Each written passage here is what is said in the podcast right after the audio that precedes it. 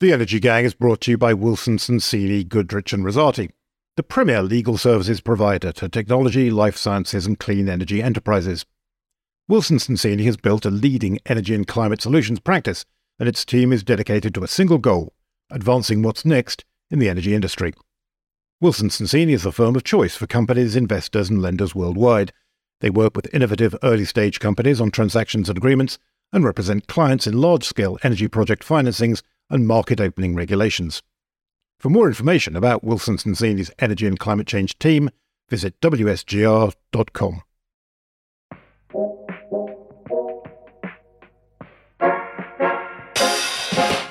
Hello, and welcome to a special edition of the Energy Gang, taping from New York University in downtown New York City. We have something a bit different for you today. We're going to be joining NYU's Scenarios event, which is a, an event where professors and students and outside experts get together to think about what our climate and energy future might look like.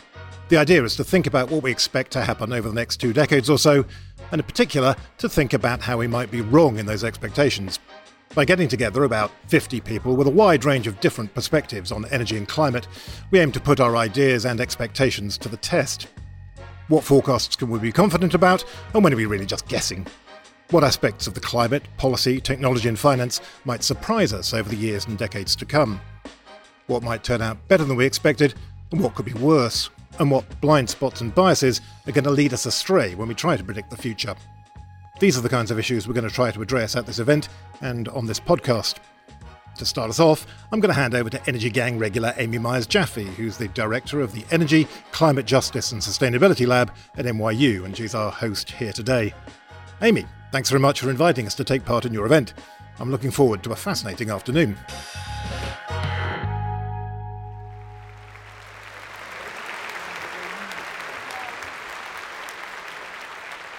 So, a little bit of an explanation. We're here in the Kimmel Center for University Life at New York University, and we're about to participate in the Energy, Climate Justice, and Sustainability Lab's Scenarios event, which we've entitled Imagining 2040 Climate Storytelling Through Scenarios.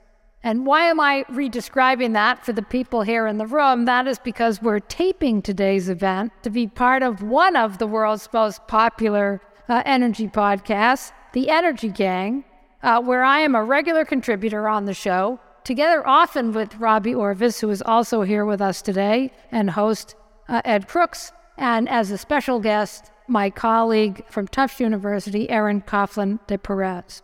So, the ECJS lab here at NYU has organized a day to follow the same scenarios creation format recommended by the Task Force on Climate Related Financial Disclosure, which is often referred to as the TCFD. In 2017, TCFD, chaired by Michael Bloomberg, designed governance strategies to help corporations understand and decipher climate related physical risks and the potential implications of the world transitioning to a low carbon economy. Uh, this format's been used by many important firms to initiate net zero strategies, including Ford Motor Company, uh, British Petroleum, and General Electric. So, today, together, we're going to build energy and climate resilience scenarios. And, you know, why scenarios, you might be asking yourself? Well, they're particularly useful for analyzing energy transition, and that's because ultimately the trajectory for how we're going to move forward in the energy transition remains uncertain. And there's a wide number of variables that can affect the outcome. So we know from experience that some of the most important things that have been influencing the energy transition are qualitative. By that I mean they're hard to measure and model in a quantitative way.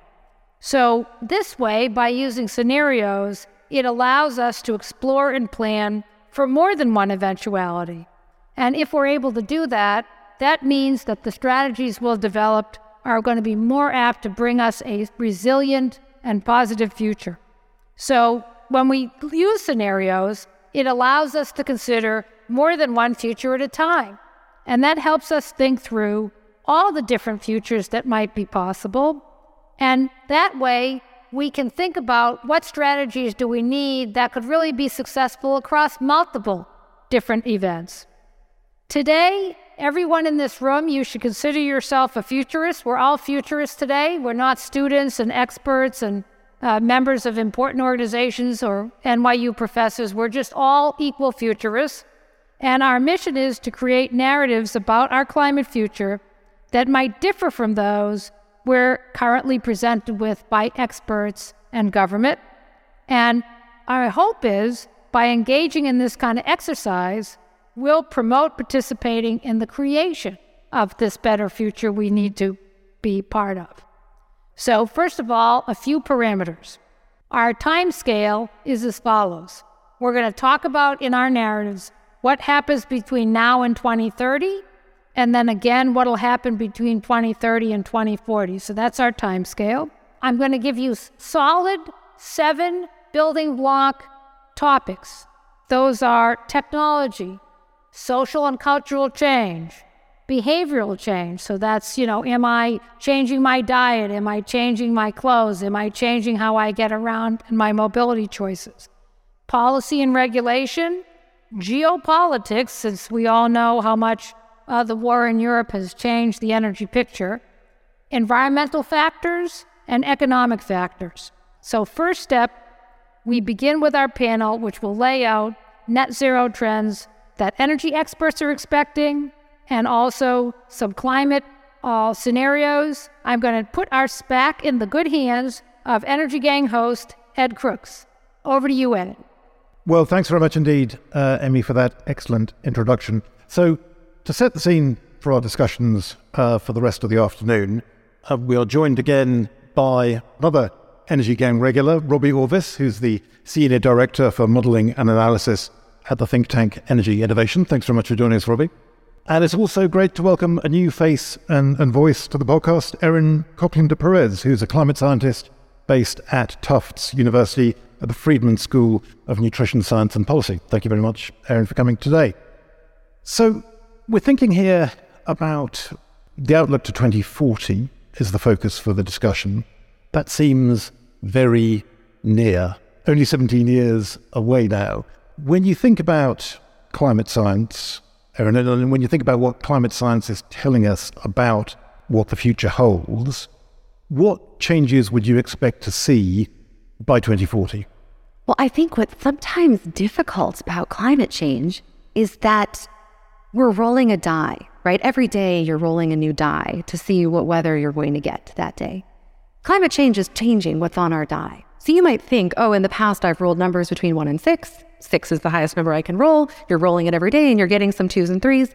And you don't realize that there's actually a seven and an eight on your die. So you could roll that now or you could roll that in a few years. And it's hard because rolling that eight drastically changes how people think about climate change in society, right? So New York City gets hit by Hurricane Sandy, and all of a sudden, there's a lot of willpower and interest in building resilience to climate change in New York City. Even though actually a lot of plans have been detailed pre Sandy, it was the actual event that, that pushed people to, to invest actually a lot more in this city. So, exactly what our next few years are going to look like is sometimes the die roll. Who's going to get hit by the hurricanes that are getting stronger? Who's going to get hit by the massive heat waves that are going to kill lots of people? What I can say is that by 2040, we're going to be seeing more and more of these things in more and more places, more simultaneous extremes, for example. So, concurrent failures in different bread baskets, for example. Um, you know, storms followed by floods, followed by, you know, fires, etc. So what exactly our next two years looks like can only be described by better understanding what die we're rolling. And that die is changing over the next few years.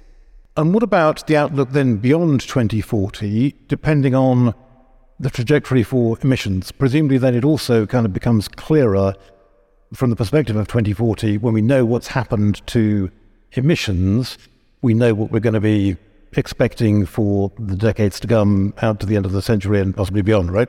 Right. So it becomes much more obvious um, that we're going to be rolling high numbers if we emit a lot right now. I mean, so right now, if you imagine you have a die in the next few years that might have a seven, might have an eight, but you know, in, in 40 years, we're rolling dice that have, you know, dice that have 15s and 20s on them. I mean, we, we're, we're looking at completely unprecedented events that have never happened before um, that, that will be really a different world.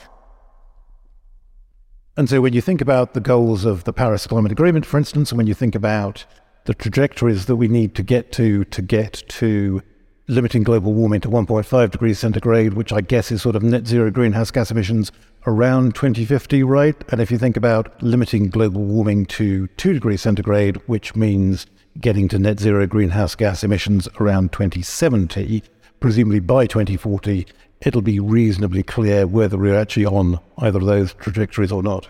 Yeah, absolutely. Um, and, you know, we've already been seeing that we're, you know, if you look at reports, like climate science reports from 20 or 30 years ago, there were trajectories outlined in those reports that were never followed, right? We've cut out futures that people were imagining 30 years ago. And they said, really, oh man, I hope that we go down this pathway with this really gentle future.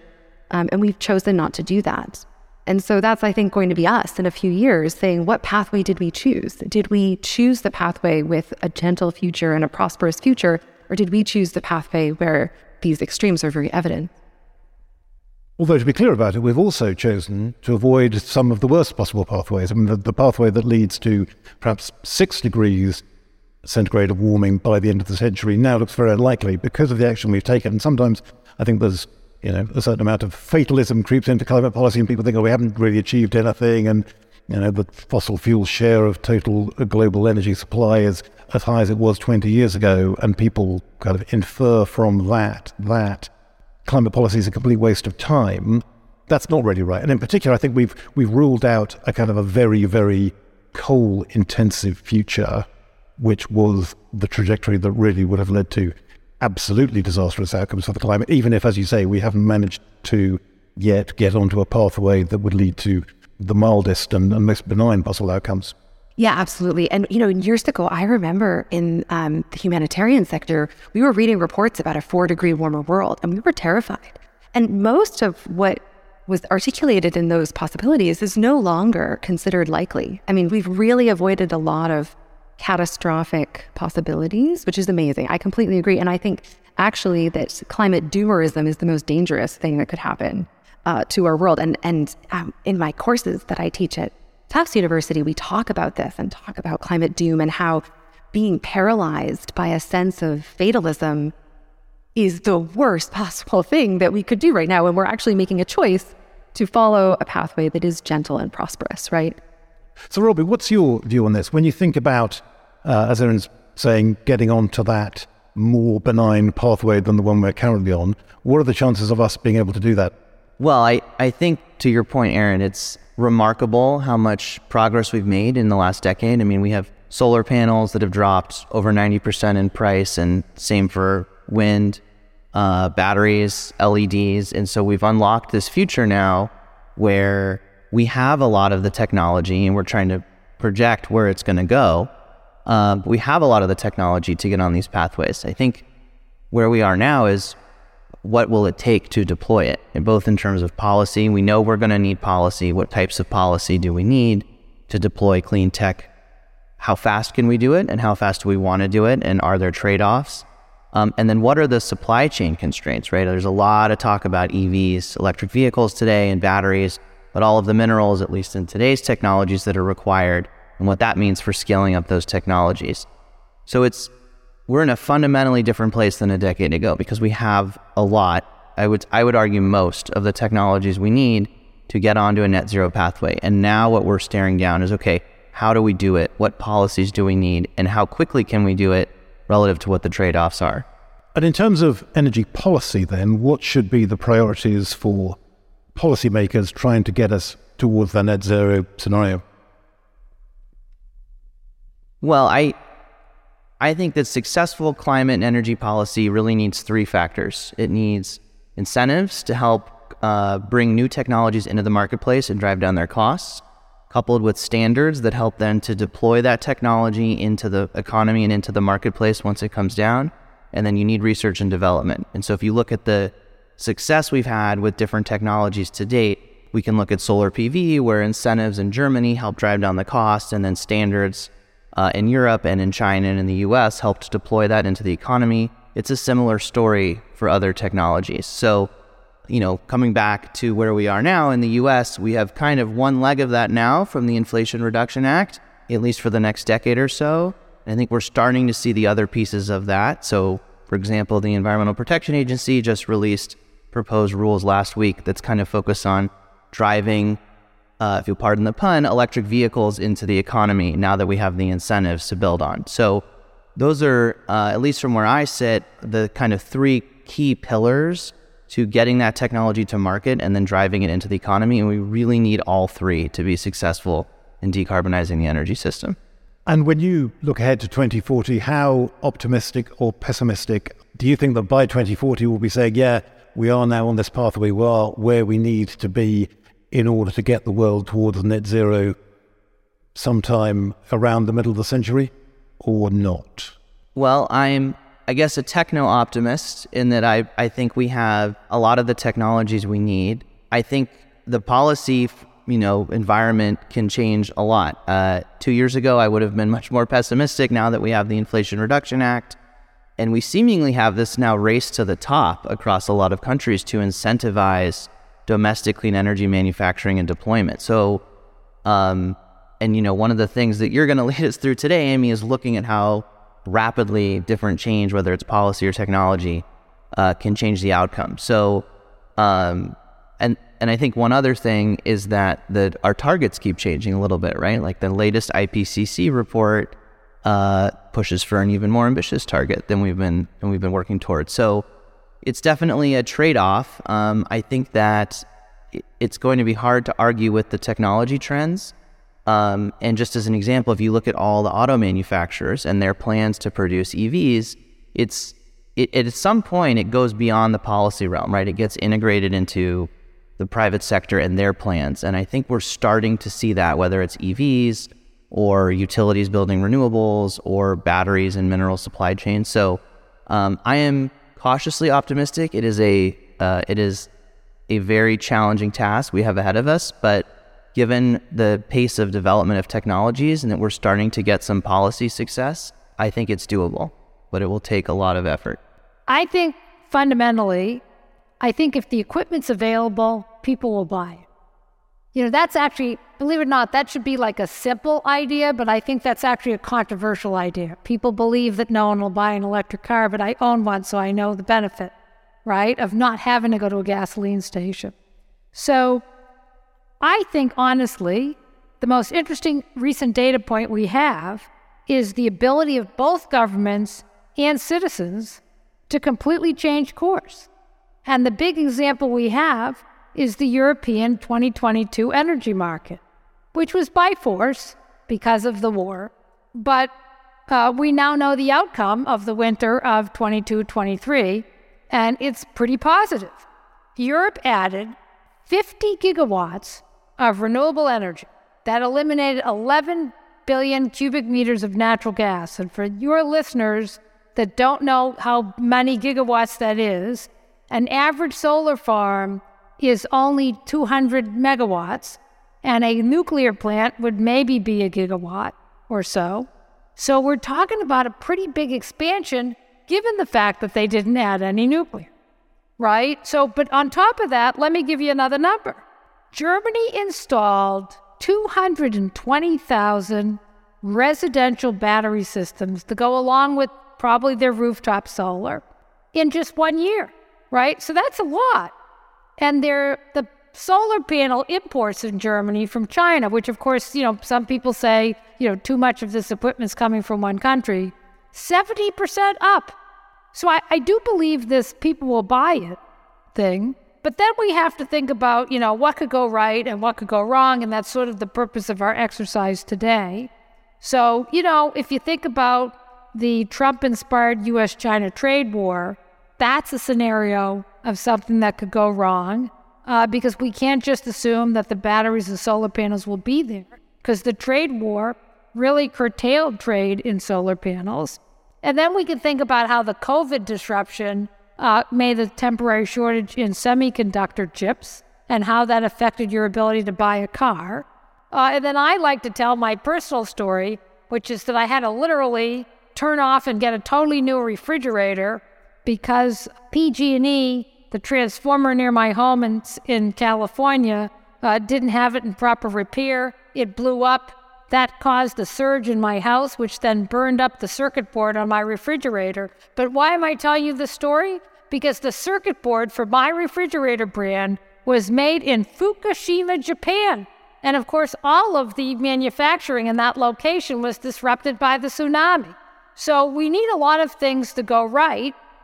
And that, I think, is really the challenge. So our next step is all going to uh, uh, engage in an activity. I'm going to give you some instructions. So you've been assigned a quadrant, and that each of those quadrants have a, a, a set of tables. So I want to ask you to move to those tables. And when you get to your table assignment, um, you're going to see these post-its, which are color coded for specific thing. And I want each of you to come up with your own intervention, kind of like the ones we've been making here, on these post its. So, one technology breakthrough you think might happen or, or impact you think could happen, or regulatory and so forth, and write them on the post its, and then go put your post its underneath. You'll see here on uh, this side of the room, you'll see the different color codings for the post its and your interventions. So just post, stick your post it on the wall underneath the correct category. And then what we're going to do is I'm going to come around and I'm going to pick a couple of those post its and I'm going to build a scenario right in front of you using the post its. And then after we do that, then we will go into our breakout groups uh, and do our story creation. So uh, take a few minutes to go to the tables and uh, write your interventions on the post its. Okay, let's get to it. The participants here have been writing down potential risk factors and uncertainties about the outlook. Uh, they've been putting them on post it notes, which are coloured differently according to the theme that they're addressing. So, one colour for geopolitical influences, another for environmental factors, another for technological breakthroughs, and so on. And the kinds of things that people are talking about are, for instance, a big shift away from long distance travel as a social and cultural preference that people decide only to travel locally. Technological breakthroughs, things like um, the emergence of direct air capture at uh, very low, low cost, making it possible to capture carbon dioxide at only uh, $20 a tonne, or the emergence of nuclear fusion as a viable energy source, under policy and regulatory trends, things like a ban on SUVs or regulations restricting air travel very markedly. And then some of the other changes, geopolitical shifts, things like um, outbreak of war potentially in the Middle East or even between the US and Russia, some great power conflict, environmental factors, including things like perhaps there'll be the first ever Category 6 hurricane, perhaps an increase in droughts, an increase in flooding and other weather related disasters, and economic factors, including things like a big rise in inflation or the emergence of a global carbon market. And all these kind of things are meant to be capturing some of the key uncertainties. And what people are saying is these are the risks, these are the things that we don't know for sure, but that could happen, which are going to make a very big difference to the outlook for energy and climate over the decades to come.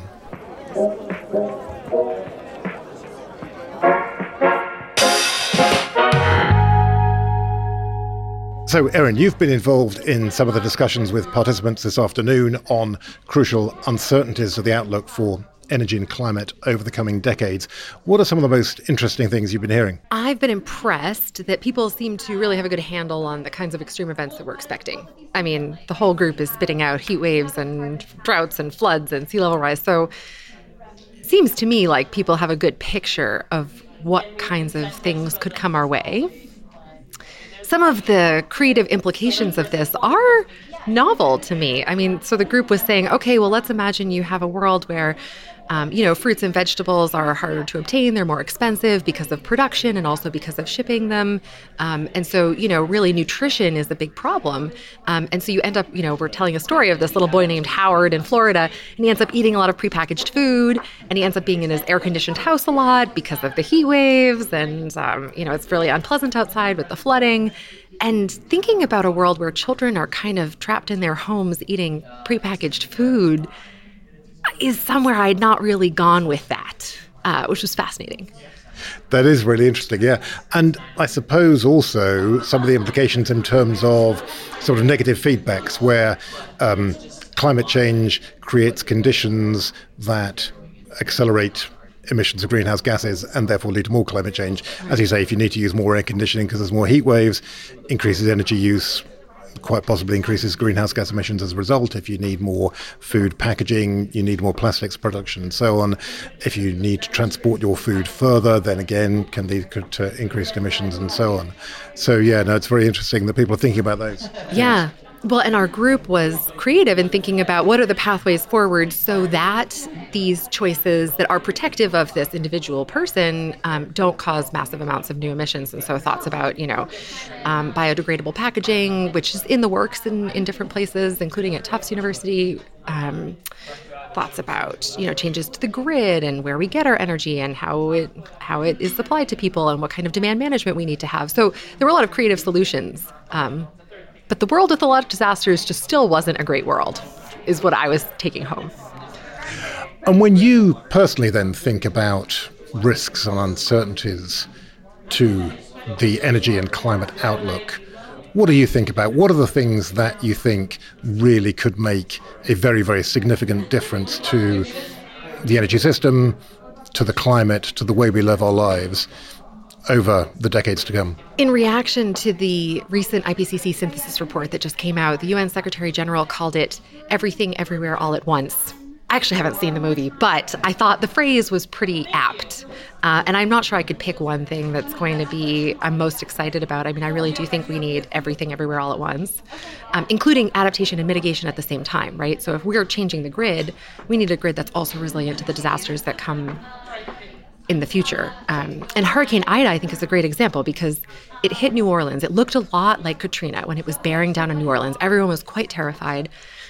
And Katrina, you know, did better than it did during, sorry, New Orleans did better than it did during Katrina, of course. But Ida, the storm, caused fewer deaths than the heat wave that followed the storm because Ida had taken out the power. And so people were baking in their apartments. They, you know, they weren't able to get out. They were, you know, the city had just had a hurricane. Um, and because there was no air conditioning and no electricity, a lot of people died. And so the lesson from that is what, as you say, to be thinking about climate adaptation, system resilience, preparing ourselves for those extreme events that are going to become more common as the decades pass. Exactly. So if we are going to be electrifying our world, our electrification needs to be resilient to the changing world that we live in and the changing extremes. So, Robbie, you've been taking part in the discussions that participants have been having here about the outlook for energy and climate and the risks around that outlook. When you think about the crucial uncertainties and the things that might be kind of disruptive factors in terms of the way the energy system evolves over the coming decades. What do you think about? Yeah, there's been a lot of discussion about conflict, about international conflict, um, building on the Russian invasion of Ukraine and then the decoupling of US and China and kind of looking forward and the different outcomes that means. And obviously, we've seen some of that in policy world already with all of the you know, there's not really another way to call it than other than anti-China uh, legislation in the U.S. And so I think that you know there's a big uncertainty there on cost and on resource availability, whether it's the clean technology resources or the minerals that go into them or the processing the supply is out there, but who's uh, extracting it and processing it, and what the laws and restrictions are on importing that uh, is a big question mark in terms of how quickly we can scale. And I think that's that's something I've heard throughout, although in various different ways. You know, generally about conflict and what it means, and then the the knock-on effects, whether it's inflation and high interest rates, or you know willingness to for companies to invest in research and development. And Robbie, when you think about crucial uncertainties in the outlook and some of the most important risk factors in terms of the way the energy system is going to evolve over the next few decades, what do you think about? I think about cooperation and partnership across countries. Um, again, building off of the kind of current state of geopolitics and what it means for uh, cooperation going forward.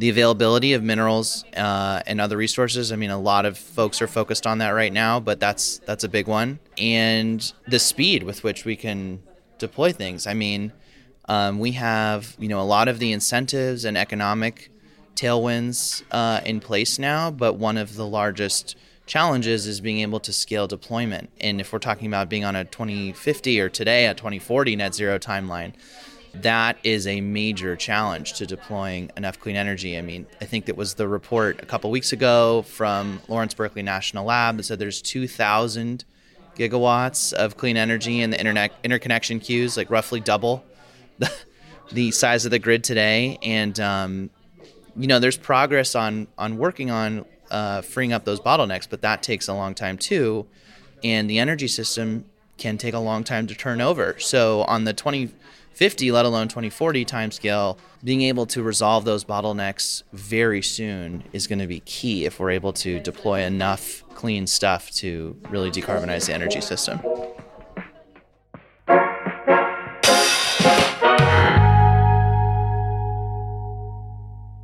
Wilson Sonsini is the premier provider of legal services to technology driven enterprises and innovators.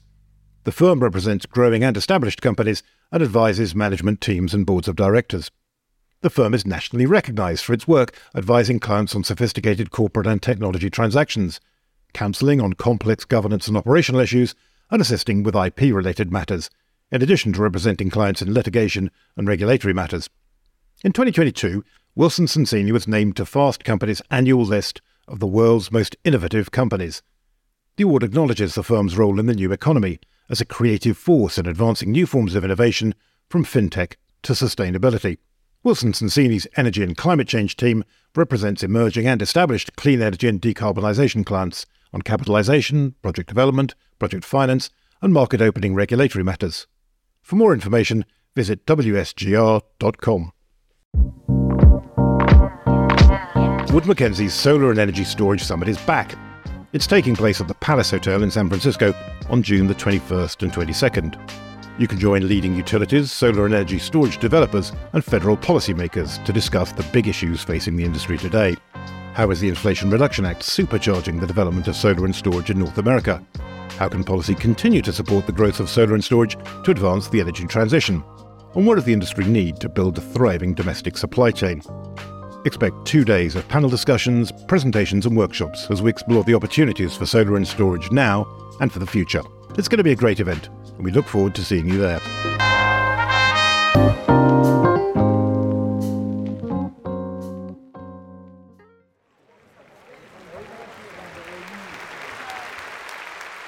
So, thank you very much indeed for that. Thanks everyone for really fascinating afternoon. I want to wrap up this discussion by talking a bit about what we think we've learned, what we've been surprised by during the course of the afternoon, and what we've thought perhaps was unexpected to us, things that we haven't been thinking about before, but have been prompted by the discussions that we've been having this afternoon. I wanted to raise a couple things that really struck me from hearing what people have been saying. One is the importance of uh, social and behavioral change. And clearly, there's been a lot of interest from people in vegetarianism, veganism, cutting meat uh, out of the diet, and the importance of that for reducing global greenhouse gas emissions.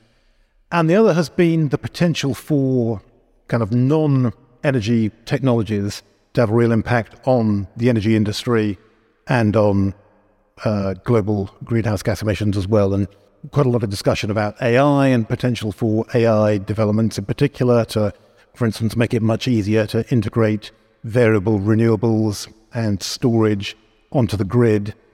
Virtual power plants, a subject we've been talking about recently on the Energy Gang and so on, being unlocked by more sophisticated technologies, including AI. So, as I say, those are a couple of things which struck me as really kind of valuable insights. And to the central point of what we're talking about today, the uncertainties and risks in our view of the future, the things that we perhaps haven't really been thinking about that could affect the future of energy and the climate very significantly. Those are two I think I would want to identify as being really important that perhaps I haven't thought about so much in the past, but will certainly think about more in the future. Erin, what about you? What, what have you uh, thought about what you've been hearing? And when you think about risks, about the outlook, what do you think you've heard today that you found particularly interesting? I think I've been impressed at how people seem to have a good grasp on the type of climate risks that we are anticipating. However, we still seem to be talking about climate risks in isolation. So, a heat wave or a flood or some sea, sea level rise in a particular place. And most of the scenarios didn't include sort of catastrophic compound events, right? So, climate change um, induced flooding takes out some electricity or takes out some, you know, let's imagine cell phone connectivity. And then on top of that, you get a heat wave and you get a lot of deaths or multiple breadbasket failures combined with a local heat wave means that you don't have a lot of food. The food you had spoiled in your own fridge. And um, our you know our systems aren't helping people get the nutrition that they need for example. So really weird complex things that for sure we will see but anticipating how weird and complex they could get can be hard. Um, and i thought that was missing from some of the scenarios today.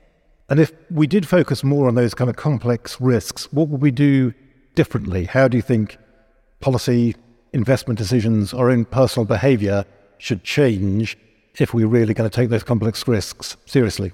Well, first, I think doing scenarios so that we even understand the space of possibility can help inform what kind of you know bespoke solutions we would need for different parts of the world. So scenario planning, I think for sure is one of the solutions.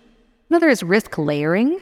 So you want to have, you know, a sea wall that goes up to a certain level that can protect you to a certain level of storm surge. And then on top of that, you want to have buildings where your generators are not in the basement. And then on top of that, you want to have insurance and you want to have reinsurance on top of that, right? So we have layers of risk in, in sort of the disaster world that we talk about that are a comprehensive package for a particular location.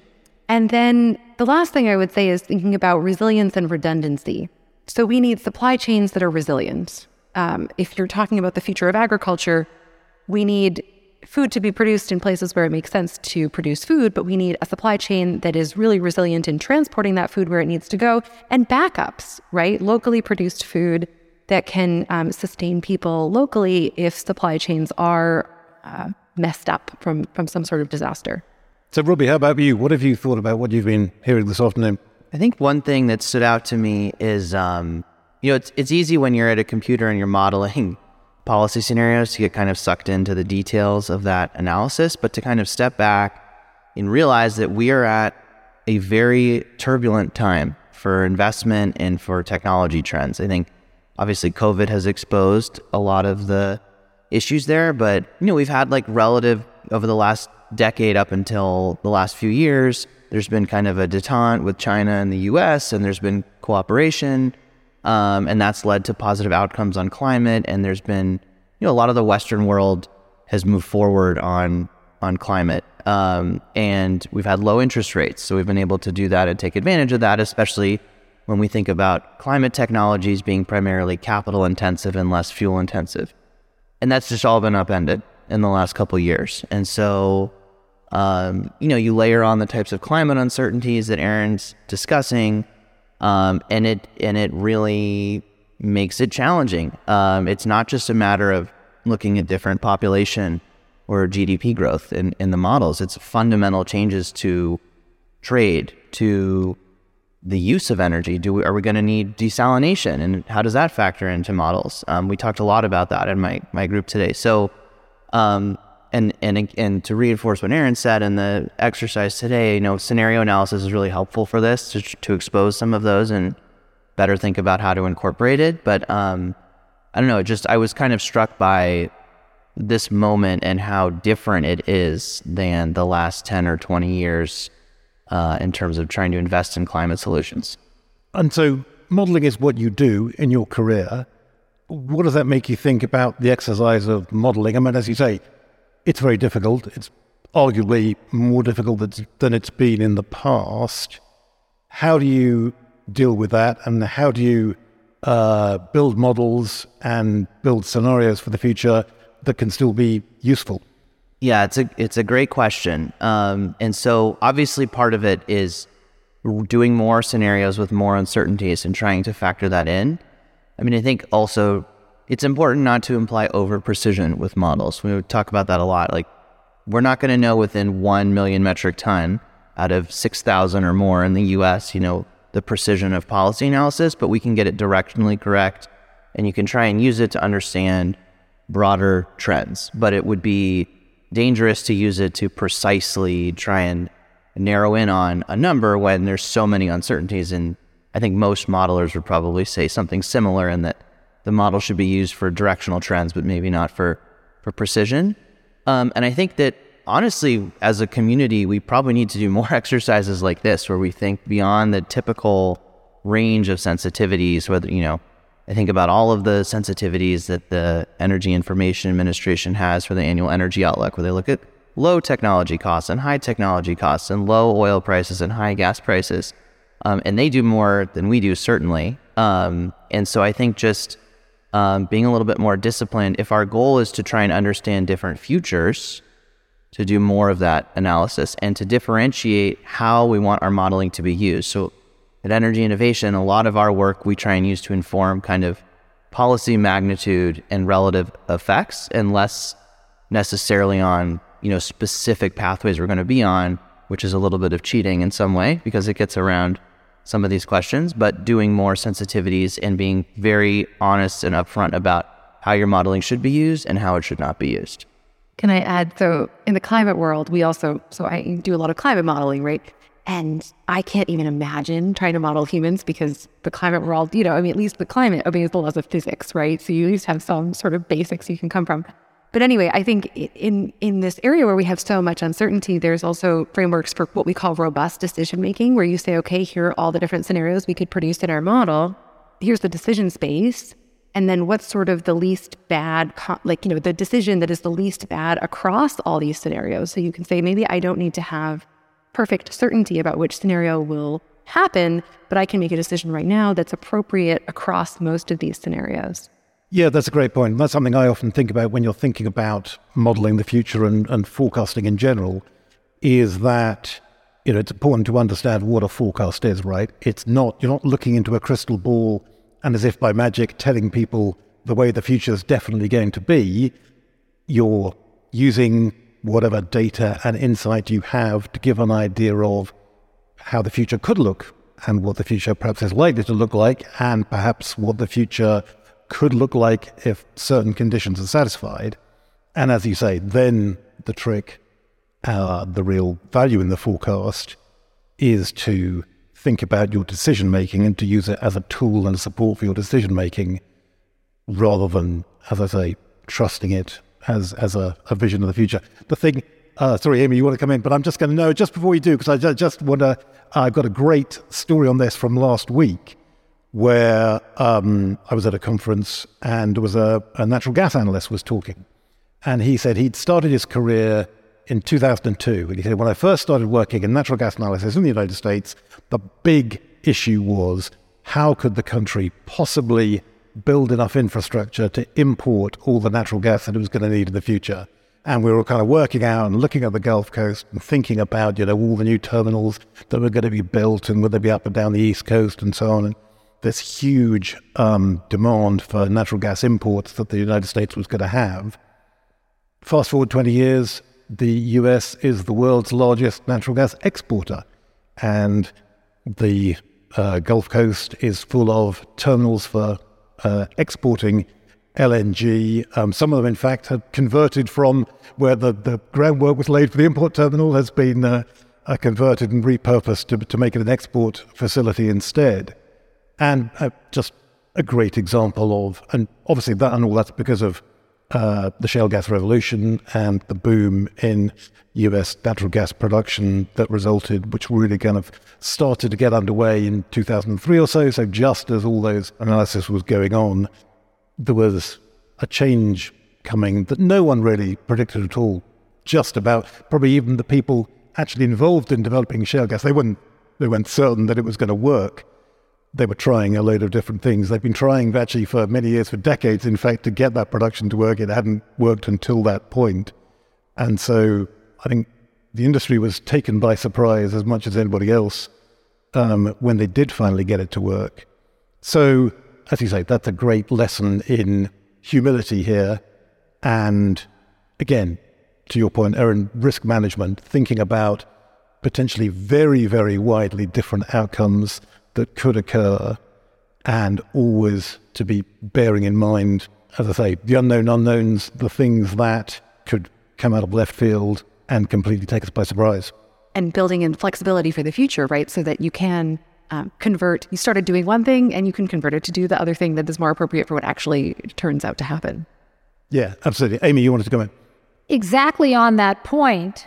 Um, I was addressing a, a couple of conventions this past summer of uh, American utility companies and also uh, uh, electric uh, cooperatives. And, um, and, you know, people are very uh, not wanting to hear, you know, my talk about, you know, digital solutions and software, climate tech software solutions. They're very skeptical. And so I did this party exercise, I call it, where I asked the audience to raise their hand to kind of engage them in thinking it through. And I asked them, how many of them had done kind of, or either read the materials that people like Erin put forward, or done their own scenarios about how cascading climate change impacts might happen in their service area, whether that's heat waves or compounded things like drought and heat waves, so you have no water for cooling if you have major facilities, or a combination of storms and heat wave and I was about 500 people in the audience. I asked them to raise their hand if they'd done any corporate or institutional exercise in forwardly thinking about how climate change would affect them in their service area. And no one raised their hand. I mean, which is just incredible because you would think the utility industry would be the one industry that is, you know, on, on top of that question. And so you know, I do think that there is a lot of um, need to be thinking about what are the different systems in a way that actually you force these utilities and their service distribution companies and, and political leaders to really look at these scenarios and think about, you know, what is the infrastructure build that they need? What are the technology tools we had? You know, in today's exercise, um, there was one scenario where they had all buildings um, investigating how to use virtual power plants, so to use the combination of battery storage with some kind of uh, scaled renewable, like a, a solar system, um, or, or, even battery storage with other kinds of, of fuels. And, you know, I'm thinking that one of the things that I heard among the different scenarios, whether it was the one scenario that's about people who weather is so extreme they wind up spending a lot of their time in the metaverse, you know, meeting with people virtually and doing things virtually, or whether it was uh, the scenario where um, people are taking matters into their own hands and doing vertical in indoor agriculture uh, to grow food inside uh, their home. Uh, what I'm hearing really is that as we move forward, individuals are going to take more control over their solutions. So whether that's, you know, I want my car to be integrated with my home and I want to have some kind of home energy generation system that goes with my building or my house, or whether that's I'm going to take charge of reducing emissions in the agricultural system by changing my diet, or whether that's um, I'm going to change how I work my apparel. So I'm going to do clothing exchanges with my friends when I start to get tired of what I'm wearing, or I'm going to shop vintage and use and reused uh, uh, clothing. which is becoming a big trend in Hollywood today and down here uh, in uh, lower Manhattan, big trend. People are wearing, you know, clothes from the 1960s and 70s uh, that they bought vintage. So I, I'm hearing from these storylines that we developed today more about people taking control of their own experience to prepare themselves. And to the extent that utilities don't do these climate scenarios, my opinion is products that allow me to protect myself through my own home energy system, whether that's my heat pump connected to my home solar system, whatever it is, I think you're going to see more and more of that first in the developing world, but that, I'm sorry, first in the industrial world, uh, but then eventually as those systems become popular in the United States and in Europe, I would just argue that I think that it might not be an A then B. Uh, I think you know most of my colleagues in Uganda have have off grid solar system, uh, solar panels so that they have really reliable internet connection and can work virtually. I mean, this isn't um, you know th- these were homes that were never connected to the grid, and so in the same way that a lot of people never had a landline and they just had a cell phone, I think actually we're going to see a lot of development um, that doesn't need to be connected to the grid. I was just going to add that Amy, that whole and every example you gave, I just thought of resilience because all the examples you gave point to a more resilient future for people and businesses, especially in the face of the climate impacts we're talking about. And there may be some costs associated with that, but the technology, the advancement of the technology and options out there and education of society is pushing us in that direction, which has the, the knock on benefit of creating a more resilient system. I just want to add because, um, you know, one of the students raised this point, which is really a brilliant point to make, which is that as we talk about some of these solutions and they're more digitized, it's AI or it's it's relying on these more uh, uh, distributed systems. You know, then the question becomes, well, all of that requires data, and you know, data generation is extremely polluting and requires a tremendous amount of electricity. So, how are we going to solve that part of the problem? We can't have our data centers going down because of crazy weather. Um, so, how do we solve that? And I mentioned that some of the big companies like Google have already started working on that problem. So, they have their 24 7 sign up program, which they've gotten Microsoft and other companies to join them, where they have moved away from buying of renewable energy credits to offset their emissions to going to physical facilities where they are actually doing PPAs, purchasing uh, agreements for renewables, having those renewables be put in and connecting them directly to data centers and thinking about the resilience that they need, whether that's with a storage solution or other kinds of solutions. And they have committed, a lot of the big uh, data companies have committed to go to 100% renewables by a net zero deadline. So, uh, so we're seeing a lot of that. And then you have new startup companies. A former student of mine uh, from when I was at Rice University uh, has a company that uniquely develops software to match together with solar and storage hardware solutions for 5G networks. So each 5G tower and each installation that goes along with 5G would have its own solar installation with its own battery system. Um, that again would make it more resilient and off grid uh, if it needs to be off grid. Well, thanks very much indeed. I think we do just about have to leave it there. My final thought on this is also just to say it's been very significant, I think, having this discussion in a university with a lot of young people taking part and inevitably, when we're thinking about a lot of these climate impacts, the energy transition, and the way the energy system is changing, these are long term processes.